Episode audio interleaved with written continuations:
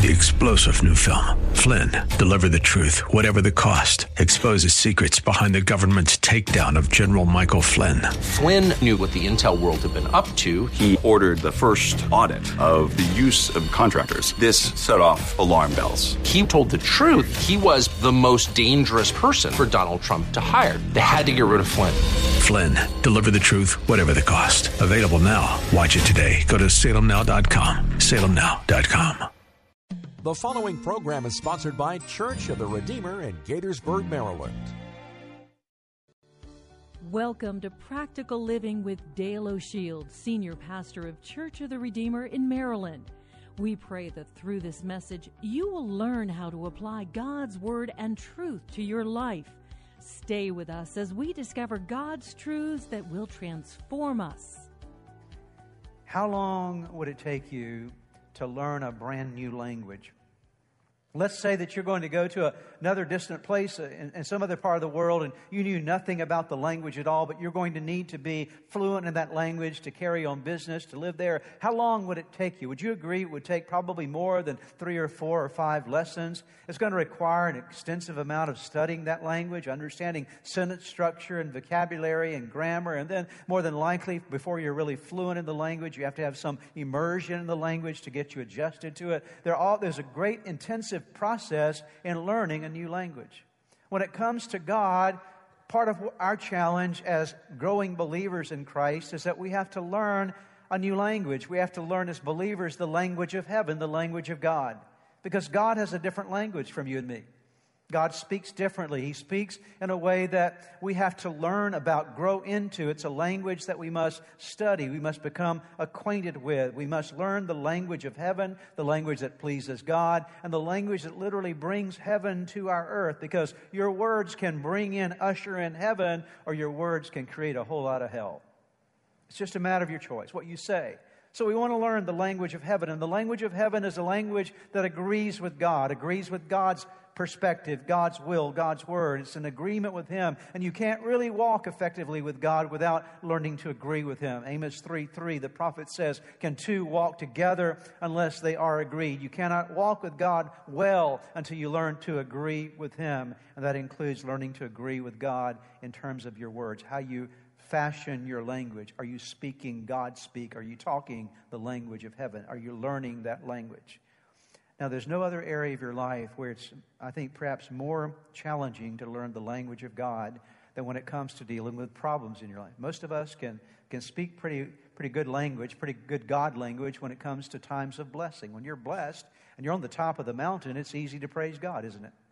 When everything's going well in your life, you can say, God, thank you for this, and what a blessing this is in my life. And it's easy to, to praise and thank God when you're at the top of your mountain and things are going well, but, but your language really does get tested when you're in the valley.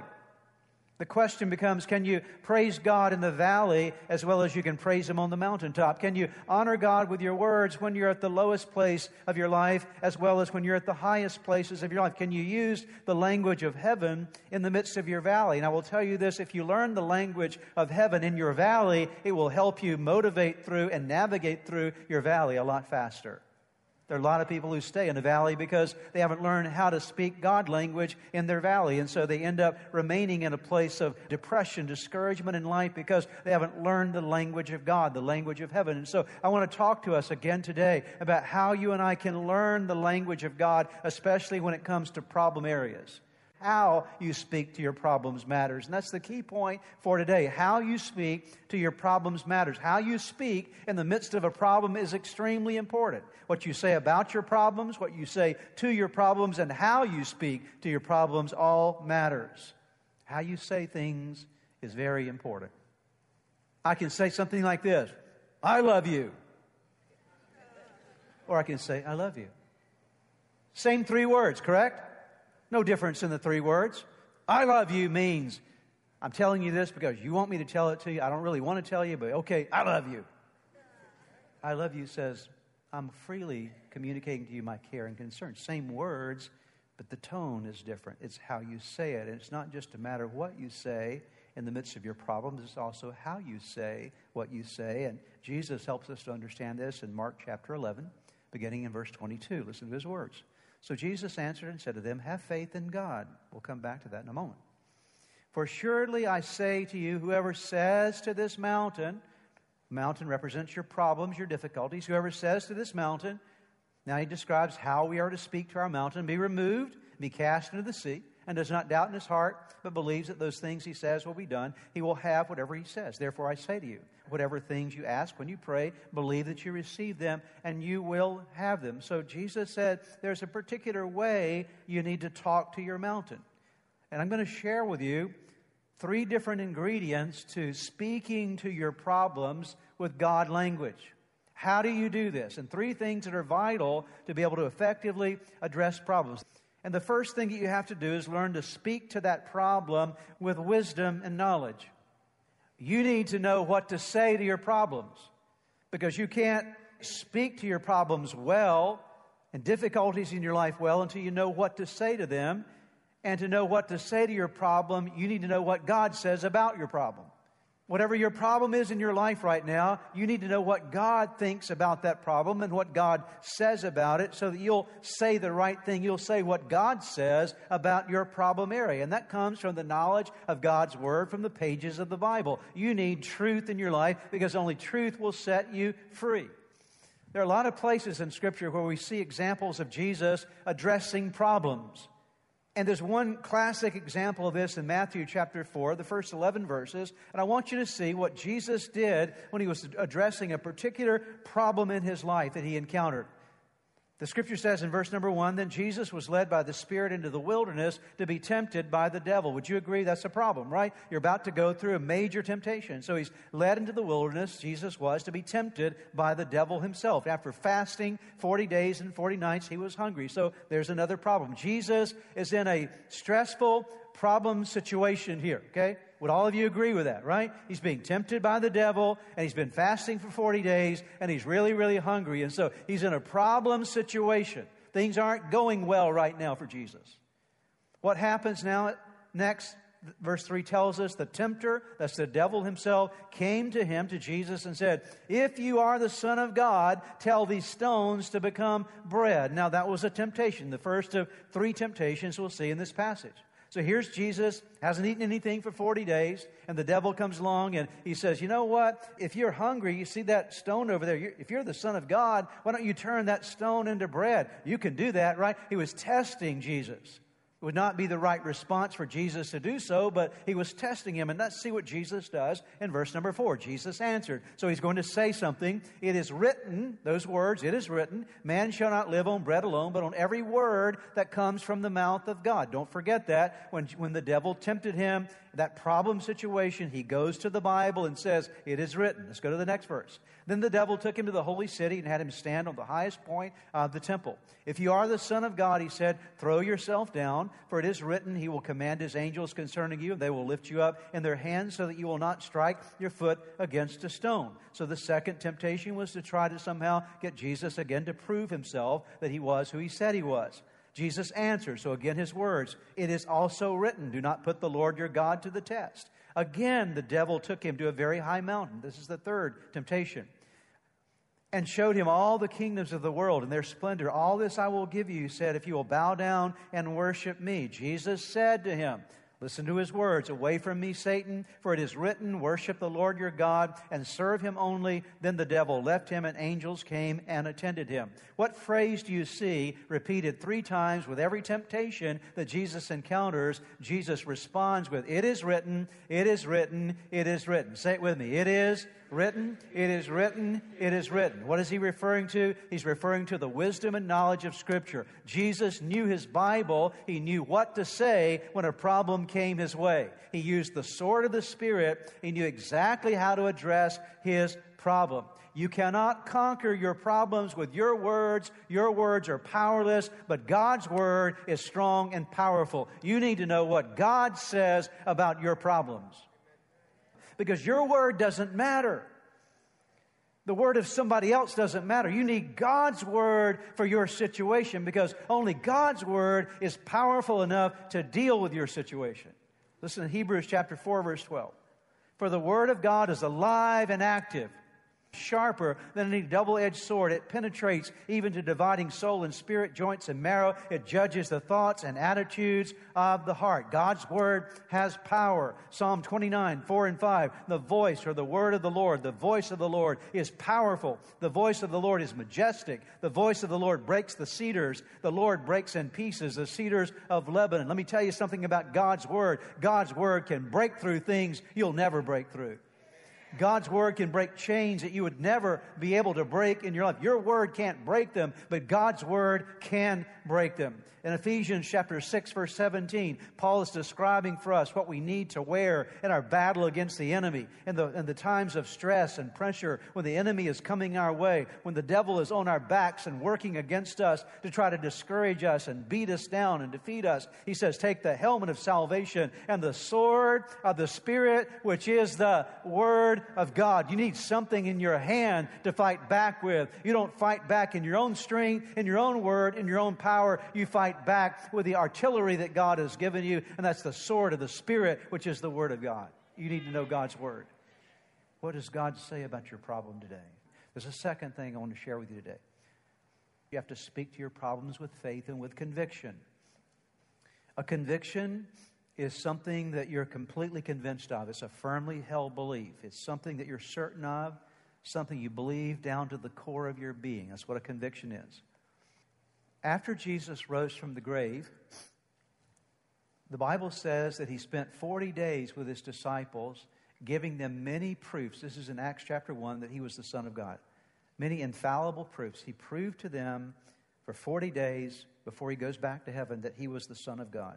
You read about that in Acts chapter 1.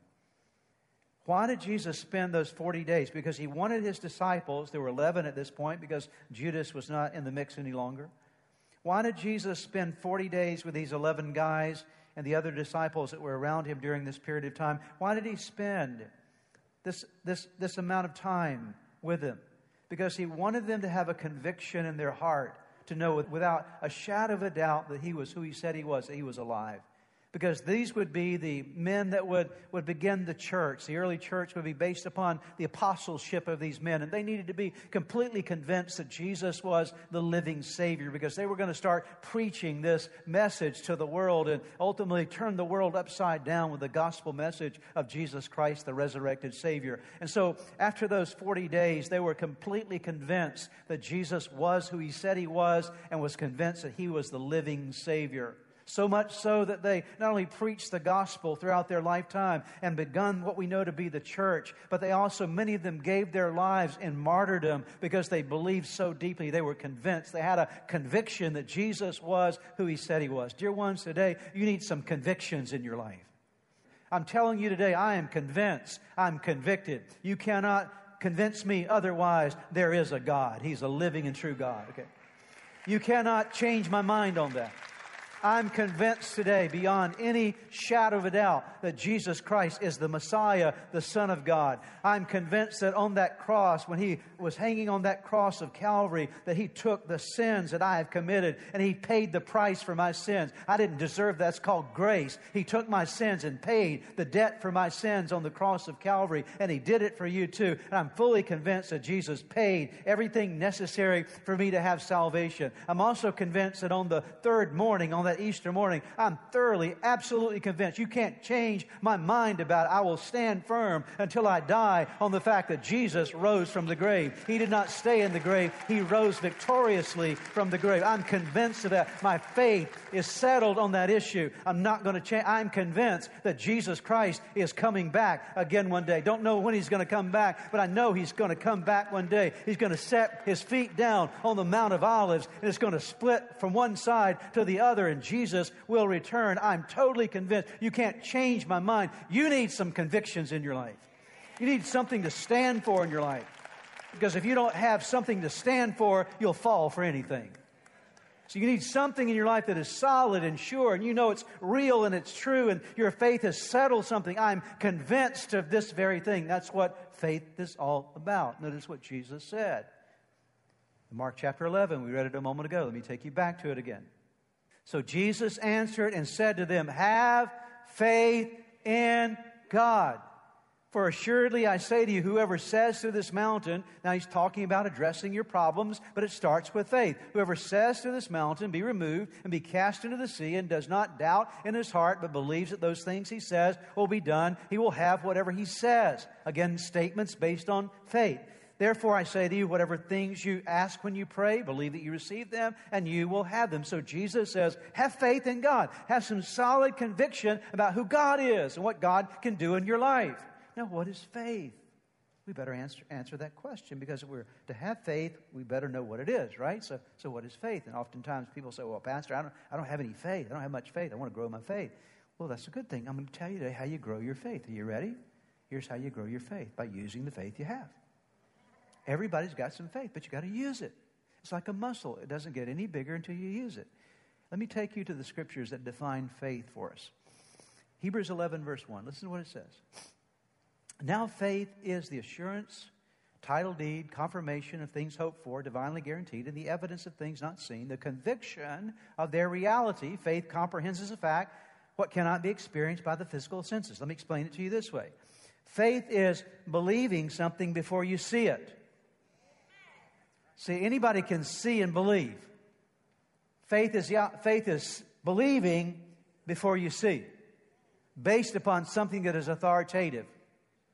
Listen to this in Joshua chapter 20, 21, verse 45. The Lord promised to do many good things for Israel, and he kept his promise how often? Every time. Isaiah 55, 10 and 11. Listen to this. The rain and snow come down from the heavens and stay on the ground to water the earth. They cause the grain to grow, producing seed for the farmer and bread for the hungry. Let me stop there for a moment. God says, You know how that rain and snow come down from the heavens and hits the earth and causes the seeds to pop up eventually in the springtime and starts growing and producing fruit? He's now going to use this as an analogy in verse number 11. It is the same with my word. I sent it out and it always produces fruit. It will accomplish all I want it to and it will prosper everywhere I send it. When God's word goes out, there's power in the word to produce everything the word promises. There's power in God's word to produce everything it promises. Whatever's promised in Scripture, the power is there to produce it. That's why Luke chapter 1, verse 37 For no word from God will ever fail. That's why when we talk about addressing our problems, we approach our problems with faith and confidence because we know what God said about our problem. Now we add our faith to what God said, and even before the victory comes, we claim victory before we've seen the victory. When David was facing the battle with Goliath, 1 Samuel chapter 17, I want you to notice what happens here. David celebrates victory before he's even fought the battle. Listen to these words. Verse 43 He said to David, Goliath said, Am I a dog that you come at me with sticks? And the Philistine cursed David by his gods. Come here, he said, I'll give your flesh to the birds and the wild animals. So Goliath, this nine foot tall giant, is, is intimidating David and vexing him with his words. And, but none of this sh- shook David at all. Notice verse 45. David said to the Philistine, notice what he said You come against me with sword and spear and javelin, but I come against you in the name of the Lord Almighty, the God of the armies of Israel, whom you have defied. This day the Lord will deliver you into my hands, and I'll strike you down and cut off your head. This very day I will give, your car- give the carcasses of the Philistine army to the birds and wild animals, and the whole world will know that there is a God in Israel. All those gathered here will know that it is not by sword nor spear that the Lord saves, for the battle is the Lord's. He will give all of you into our hands. Now, what I want you to notice is this David said all of that before he threw one stone. See, before the battle was even fought, David was claiming the victory before any aspect of the battle was engaged upon, David already knew what the end result was going to be. Dear one, listen to me today. When you know God's word and what he says about your problem, if it's a financial problem, God is going to meet all of my needs according to his riches and glory by Christ Jesus. If it's an issue with fear, God didn't give me the spirit of fear. We could go on and on, but when you know what God says about your problem, you lay claim to it by faith and you begin to thank God for what he's going to do even before you see it. That's faith faith. It is my title deed to what God is going to do in my life. So you bring your faith and your conviction to it. All these are again building on one another. Are you seeing what we're talking about today? But there's a third thing. that I want to give you today very quickly. We're going to wrap this up. This is so important. You speak to your problem with confident trust. Trust is what I would call a deeper kind of faith. Trust is complete reliance, complete reliance on the goodness, wisdom, character, timing, ways, and will of God. Well, God says, I want you to trust me and trust that I'm good and my wisdom is, is, is at work and trust that my timing is at work and trust that my ways are at work and my will is at work in your life. And once you claim the promises of God, then you move from the faith, you've got faith in God's word, into the position of trust in God, okay? This is important because trusting God, when you're trusting God in regards to your problems, you're not trying to tell God what to do and how to do it and when He should do it in faith and with a heart to obey, I confidently declare I put my trust in God, believing that He is good, faithful, able, powerful, and loving. He cares about me, concerns Himself with the things that concern me, is responsible for me, and provides providential care over me never wanting to hurt or harm me. He is completely and personally trustworthy. Do you believe that today? Okay. See, that's trust, okay? I know what God says about my problem. I put my faith knowing that God never fails.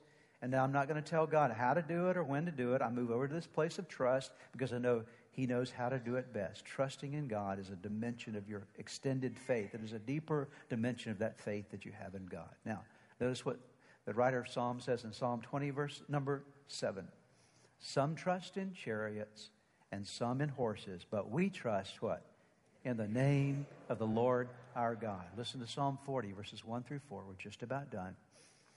I waited patiently. David's talking about a time in his life of problems. He had some problems going on. And he said, I waited patiently for the Lord. He turned to me and heard my cry. He lifted me out of the slimy pit, out of the mud and mire. He set my feet on a rock and gave me a firm place to stand. He put a new song in my mouth, a hymn of praise to our God. Many will see and fear and put their trust in him. Blessed is the one who trusts in the Lord, who does not look to the proud, to those who turn aside to false gods. Here's what I want you to see with David. David said, I had this problem going on in my life, and I knew what God said about my problem, and I had had my faith in God. I'm crying out to Him based on my faith, and then I waited patiently for Him. That's trust, okay? This is the key to understand. When, when, you're, when, when you've got a promise about a problem and it's not fulfilled yet, okay? You ever had a problem before that you had a promise for, but, you, but the promise wasn't fulfilled yet, okay? So you've got the promise for the, for the problem, but it isn't fulfilled yet. You've got to wait patiently. By the way, you're going to always wait in life. Waiting is a part of life, okay? We have to wait on God, but you have, you'll either wait patiently or impatiently. It's your choice, okay? But David said, I waited patiently for God. There came a day, listen, there came a day when God showed up. I was waiting patiently for him. I knew what he said. I believed that he was going to do it, and I was waiting patiently for him to do it. And there came a day when God reached down and he pulled me up out of the mud and the mire and he set my feet on a rock and he gave me a firm place to stand and he put a new song in my mouth a hymn of praise to our god and many will see and be glad based upon what god has done in my life. In other words david said there came a day when my, when my god showed up and fulfilled his promise and i now have a testimony of god's faithfulness in my life. Amen? Okay? i've got a testimony And that's what God wants to do. He wants to, you to understand what He says about your problem, believe that God never fails. He will do what He said, and then move into this waiting patiently for Him to do what He said He's going to do, trusting Him to accomplish it so that one day you'll have a testimony and say, Yes, God did what He said He was going to do. But always remember this. I'm going to conclude with this day. You cannot have a testimony without a test. I'm not sure I'd be saying hallelujah to that, okay? It's true, though. You can't have a testimony without a test, and you can't have a miracle without a mess. True? Oh, God, give me a miracle. Okay, here's a mess. Because God takes tests and turns them into testimonies, and God takes a mess and turns them into a miracle. Amen? Perhaps as you have been listening to today's broadcast, you felt a stirring in your heart, something that reminded you that you need to get something right in your life with God.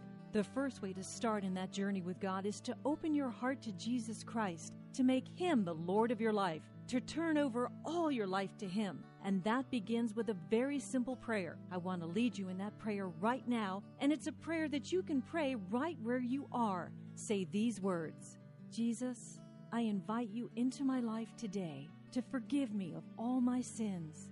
I need you. I want you. I want you to take charge of my life. Be my Lord and Savior. In Jesus' name. Now, if you just prayed that prayer with me, I want to encourage you with a promise from God's Word that says, when we call on God's name, when we call on the name of His Son Jesus, there is salvation that is brought to our lives. He changes us from the inside out. And the Bible says that if any person is in Christ, he is a new creation. Old things pass away. Behold, all things become new. And that's what's happened to you today as you've opened your heart to Christ. Let me encourage you, you need to take the next step. The next step is to make sure that you get into a good Bible believing church where you're studying God's Word. And make sure you get a copy of God's Word and begin to read it. Spend some time each day in prayer. You've been listening to the teaching ministry of practical living with Dale O'Shields, Senior Pastor of Church of the Redeemer in Maryland. If you would like more information, please visit our website at church redeemer.org. May God bless you and make you a blessing. It's spring, and you're probably thinking to yourself, I need to lose weight.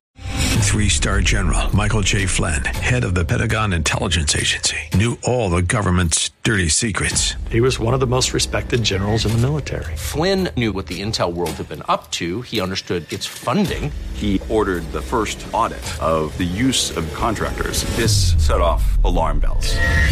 The explosive new documentary, Flynn, Deliver the Truth, Whatever the Cost, uncovers the facts behind this scandal. Flynn told the truth. He was the most dangerous person for Donald Trump to hire. I find out the worst enemy that I'm going to face in my life is right here in America. They took my assessment and they wanted me to change it. And I was like, I'm not changing it. They had to get rid of Flynn. With in depth interviews, archival footage, and never before seen personal records of the man behind the headlines. I just felt like I was drowning. Flynn, deliver the truth, whatever the cost. Available now. Watch it today. Go to salemnow.com. Salemnow.com.